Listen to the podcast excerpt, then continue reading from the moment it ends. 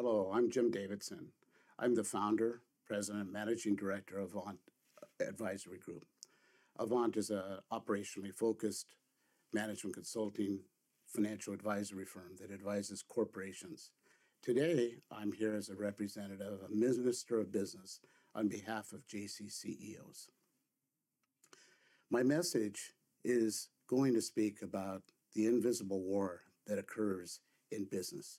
We know it occurs, there's a spiritual war in the world, in this world, but I also know that it is in business, as I think most of you do. I think the people that are watching this are also playing in the business arena. Listen to these words, these verses that make it unmistakably clear that this is an evil world and there is a war between good and evil. Ephesians 6 11 13 specifically says, Put on the full armor of God so that you will be able to stand against the devil's evil deceits.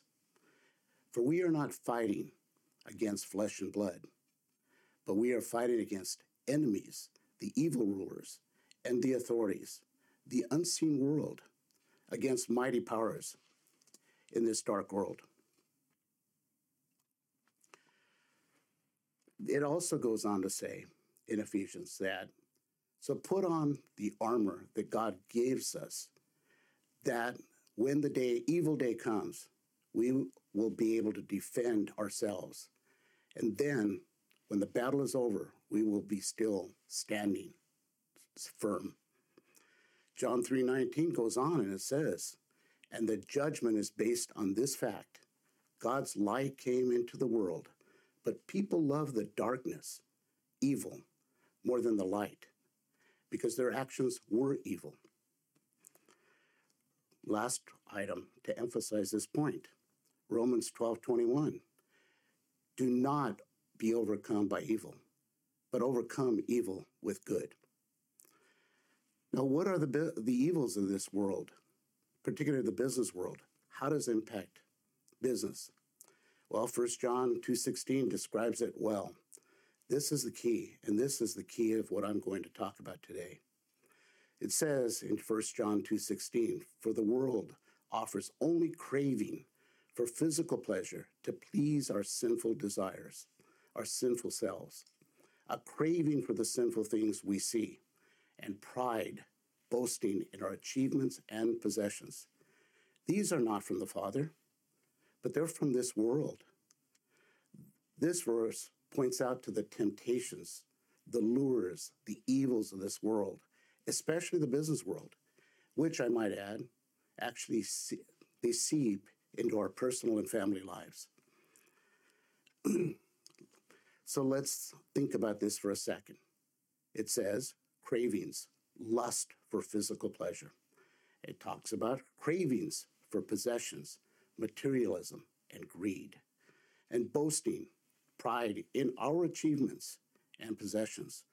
Those are not only of this world, but they're of the business world. They're what business people, especially executives, strive for. These same three evil temptations are the same ones that Satan tempted Adam and Eve in the original sin. It was pleasure, the pleasure and the taste of that apple. Possessions, to be able to possess the world and have the power equal to God, is what Satan said. Imagine that. But this world is filled with good gifts. They're all from God. But right alongside those gifts are horrible evils.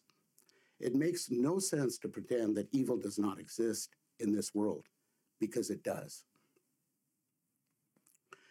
But the most important gift we can keep in mind is that we belong to God.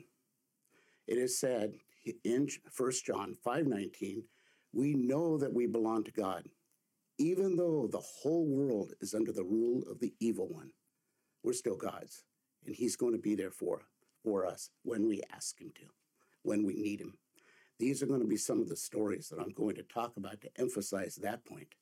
In fact, I'm going to describe some real life examples that I have personally experienced in business and in my business and in those businesses of my clients. These two stories contrast instances of greed, pride, arrogance, ego, power, and ambition versus the good things of God.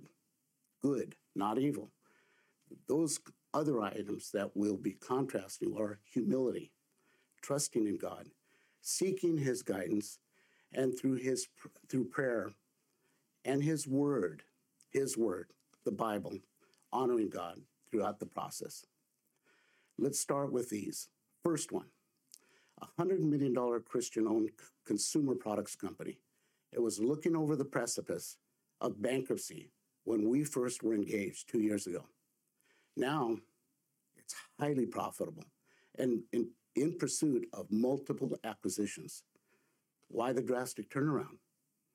It was because we, me included, the CEO, let God lead, and we trusted him to make the company not only survive, but to thrive. The second brief story, true story, is about a startup aviation company. It was shut down after one week of operations because of last year's government mandated lockdowns. That little tiny company, a startup, barely surviving itself, wanted to do the impossible to, to acquire, acquire an out of state, twice bankrupt, $200 million revenues airline. How is that possible? Without any doubt in my mind, it wasn't. It was not possible except if God was committed, if we were committed, having God involved and following his leadership, his direction every step of the way. The Christian CEO and I agreed to do exactly that with undescribable success. That acquisition occurred because of God and God alone, not because of us. We gave it all to God. We recognized that it was because of Him. We could not have done that on our own. Third example a $100 million severely distressed construction company. That was referred to us by a huge, prominent bank, their special assets group. At the outset, I predicted to the CEO, who was desperate, panicked, I predicted that this company would survive and it would pros- prosper with a successful turnaround because we would fully dedicate it and trust the Lord to lead us in that turnaround. We gave it all to Jesus, and I told him up front. And because of that, I firmly believe that is the sole reason for that success of that company. It, in fact, is now getting ready to exit the special assets workout group of that bank. And again, it was only because we acknowledged God and His power and His way and His direction to make that a successful turnaround.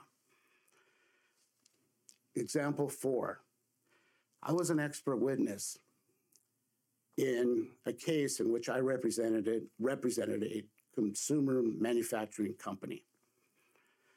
And that company was up against another much larger company, much more wealthy, a lot more resources, a lot more expensive counsel. But that CEO was arrogant and extremely greedy. The things that exactly, the, the things of the world that God cautions us against. I prayed daily for the Lord to guide me throughout the case. And my brothers in Christ, JC CEOs, also prayed every time I asked them to. In fact, during my deposition, which was stressful at the least, tough for several hours. Before that deposition, I asked them if they would pray for me, and they did. The result $10 million judgment, and three times that in punitive and exemplary costs. The damages were tremendous against the other side.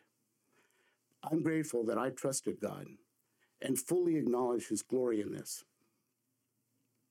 Now, Let's look at the times that I failed, the firm failed. And the reason is, is because we did not acknowledge Jesus. We did not bring Christ into this. We thought we could do it ourselves. Or if it wasn't us, other people thought they could do it all themselves. It was all about them. It was all about their power, about their ego, their dominance, their possessions, their greed. These are examples of failed situations. Some of them surprise me even to this day. I'm astonished that they could ever occur, that we could ever lose. This was a, the first one is a $10 million post acquisition dispute with a client, a small private equity firm, against a behemoth, huge, massive, multi billion dollar defense contractor. I remain flabbergasted that our client could have lost based on the facts. There were no question in my mind that they were on our side. But as I mentioned or I alluded to it, we did not dedicate this to God. I thought because those facts were so strong, so powerful on our side, that we absolutely had to win. We didn't need God. And I didn't ask for him to become involved. Therefore, God's hand was not in this. I could not have been more wrong. That loss should never have occurred because we finally got an adverse arbitration judgment against us for $10 million. I still can't believe it. I only needed to seek God and ask him, ask him to guide our every step. It was stupidly prideful not to do that.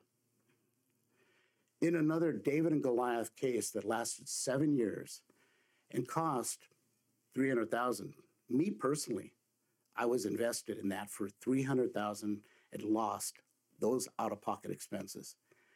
We had every indication that we were going to win. Everything was going in our direction. A judge that every preliminary motion went in our direction. The judge and the facts indicated it was going to be a solid win. Because of that prideful overconfidence, once again, this is another example of believing that we could do this, that we didn't need God's involvement. I arrogantly believed that we had it under control. But in the last few days, anything and everything went wrong. Firstly, the judge, he retired or stepped away or had to leave for whatever reason. A new judge stepped in. And that judge that was the replacement was not so accommodating. Shockingly, we lost, and for no good reason. When will I learn? Finally, in this last example, my firm became close to having this company as a client. Probably we're blessed that we did not get it as a client. I think it now, but I didn't think that a few months ago. I think it's a blessing that we were able to assess that situation and learn from it, but we never were engaged. I think God was looking out for us because I would have dedicated that to Him to turn it around and make it a success. I believe it could have happened if we would have had godly people there. But this is another example of a Christian founded and owned company with an unbelievable technology that was valued at more than a billion dollars. The extent of greed, pride, ego, arrogance, self serving ambition displayed by this management team, by key shareholders, and by even some members of the board of directors was astonishing. It's beyond description. I'm amazed at the amount of slander and envy, greed, pride, and deceit displayed by this worldly management team that is a Christian team and an espoused Christian company. Management's behavior in this company is a stain, I think, on us as Christians, as believers. I believe God has already punished this company. It's punished the stakeholders, and it will punish it even more. The company, its shareholders, and its management will maybe bring this through bankruptcy, maybe, but it's going to be a costly bankruptcy if it survives at all. And I wonder. This situation is a good example of Proverbs 16:18. Pride leads to destruction and, and arrogance is the downfall. This and other stories described earlier in my first few uh, comments about positive situations where I sought God. In those situations, they worked well. And it, all of these emphasize that God opposes arrogant people, but he is kind to humble people. That's James 4 6. In my opening comments, I spoke about the armor of God. So, what is God's armor? Paul discusses seven things that represent armor against the devil's attacks. I have found five of them that are most important to me that I utilize. And I've got that. I think I have it into my head. I've finally absorbed these five points that are critical when I seek and let have God lead. First, truth. Seek the truth no matter what. Don't distort it. Truth, not deception, not lies, not falsehood. The truth. Seek righteousness. That I want that more than anything. Not only the truth, but righteousness. Right for God's people. I want to have faith, need to have faith and trust in God. Possibly most of most important of all is reading, digging into and understanding God's word, looking for that for guidance and discernment. But very powerful, right up at the top to me, is prayer. I saw that over and over again, where prayer is what made it happen. In virtually every instance that I have experienced success, whenever my firm won the battle, I have consciously used these spiritual weapons, God's armor never fails. So I encourage you to also invoke God's spiritual weapons in your battles of spiritual warfare that you also fight in your own businesses. And if you do, I promise that you will experience the truth of Romans 12 21. Do not be afraid of them. The Lord your God himself will fight for you. Lord God, please pass on these words to all these CEOs and business people that heard them. Let them take it to heart, Lord. You know what is important for them to hear. These are all your words. They're all so valuable. They're meat, they're substance. We can live by those, Lord, because you will bless us. Please bless them, each and every one of them. Help them know that what is good is to follow you and to seek you, to become close to you, to dedicate all of that to you and to trust you with faith. And most of all, the last two items are to get into your word, reinforce it, take more of it. Can't get enough of it. And pray. Never stop ceasing, Lord. Give every one of these listeners, give them strength to hear this, to discern it, and to use it. Don't just listen to it, to apply it. Thank you, Lord, for your words, not my words. Thank you. And please bless these listeners. Protect them from Satan, from the evil one, with the evils of this world and the evils that happen in business. Protect them and fight for them like you promised to do. In Jesus' name, we thank you.